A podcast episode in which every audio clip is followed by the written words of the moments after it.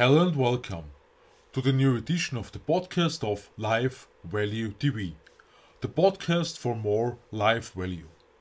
My name is Stefan Josef, and I'm glad you're listening to my podcast where we talk today about why we're not completely at the mercy of our genes. Are you constantly struggling with pain and illness? What kind of relief have you already tried? Many people come to terms with the fact that they have to endure their lives with medication and other means. Two weeks ago, our focus was on minerals as a vital part of our diet for vitality. Last week, we discussed the role of our genes with some basics, how I would say. Research has now shown a few decades ago that genetic information that leads to diseases, put simply, can be repaired. This is done by inserting new genetic information into diseased cells. As Dr. Daniel Wallerstorfer writes in his book The Power of Our Genes, the first successful gene therapy was carried out in 1990.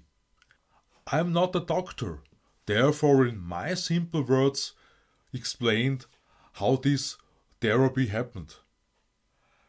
A suitable virus was taken and cleansed of all genes. For example, the information make more viruses was taken out, and the functioning gene, in this case the so called ADA gene, replaced the other genes. This virus was then injected into previously taken white blood cells. The infection triggered, in this case, led to healing. This means that the desired DNA, in this case for the cure of the disease, was incorporated into the white blood cells. The disease could be cured by readministering these cells into the body of the sick person strictly speaking, into the bloodstream. Depending on where this new genetic information is used, for example, where in a DNA strand it is located, a different effect is triggered. A few years later, after this vivid therapeutic success, a gene therapy was carried out with a group of 20 children who lacked the so called IL-2 RG gene. This lack has led to a non-functioning immune system, which would have meant only a few years of life without gene therapy. Again, the treatment with a virus was a complete success. What happened here, however, was a secondary disease with leukemia, because the onset of this virus led to a change in the DNA strand which confused the original genetic information.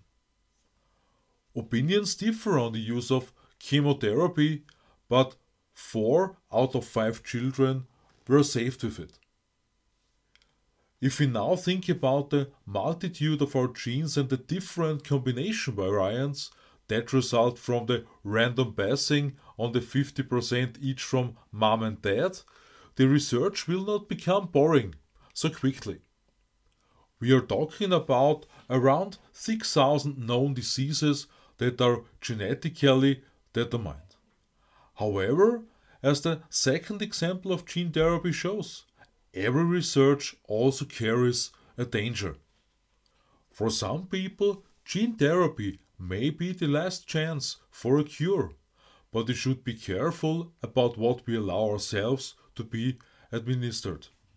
This means that a genetic test can be an important basis for revealing the potential danger of diseases. Can because our emotions also have a significant influence on our health, but more on that next week. At the same time, we then see whether there is a special potential for optimization in our diet. After all, the strength of the immune system is also derived from this. Is there really a need for chemical substances of any kind? I deliberately ask this question again and again because the reason for recipes is to be questioned. Cause or symptom? Does it contribute to a strengthening of the immune system or does it open the door for additional diseases? After all, what consequences are possible? Of the children who suffered from leukemia as a result of gene therapy, one in five could not be saved after all.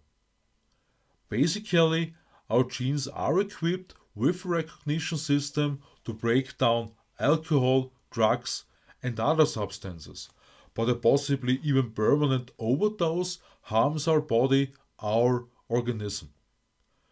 Different genes ultimately mean reacting differently to them, which is why viruses also have a stronger and more harmless effect on our body. In future posts, I will come back to the power of our genes by Dr. Wallerstorfer a few more times because this includes some more exciting topics. I'm looking forward to your subscription to my podcast and I invite you to watch my new video on Life Value TV on Sunday.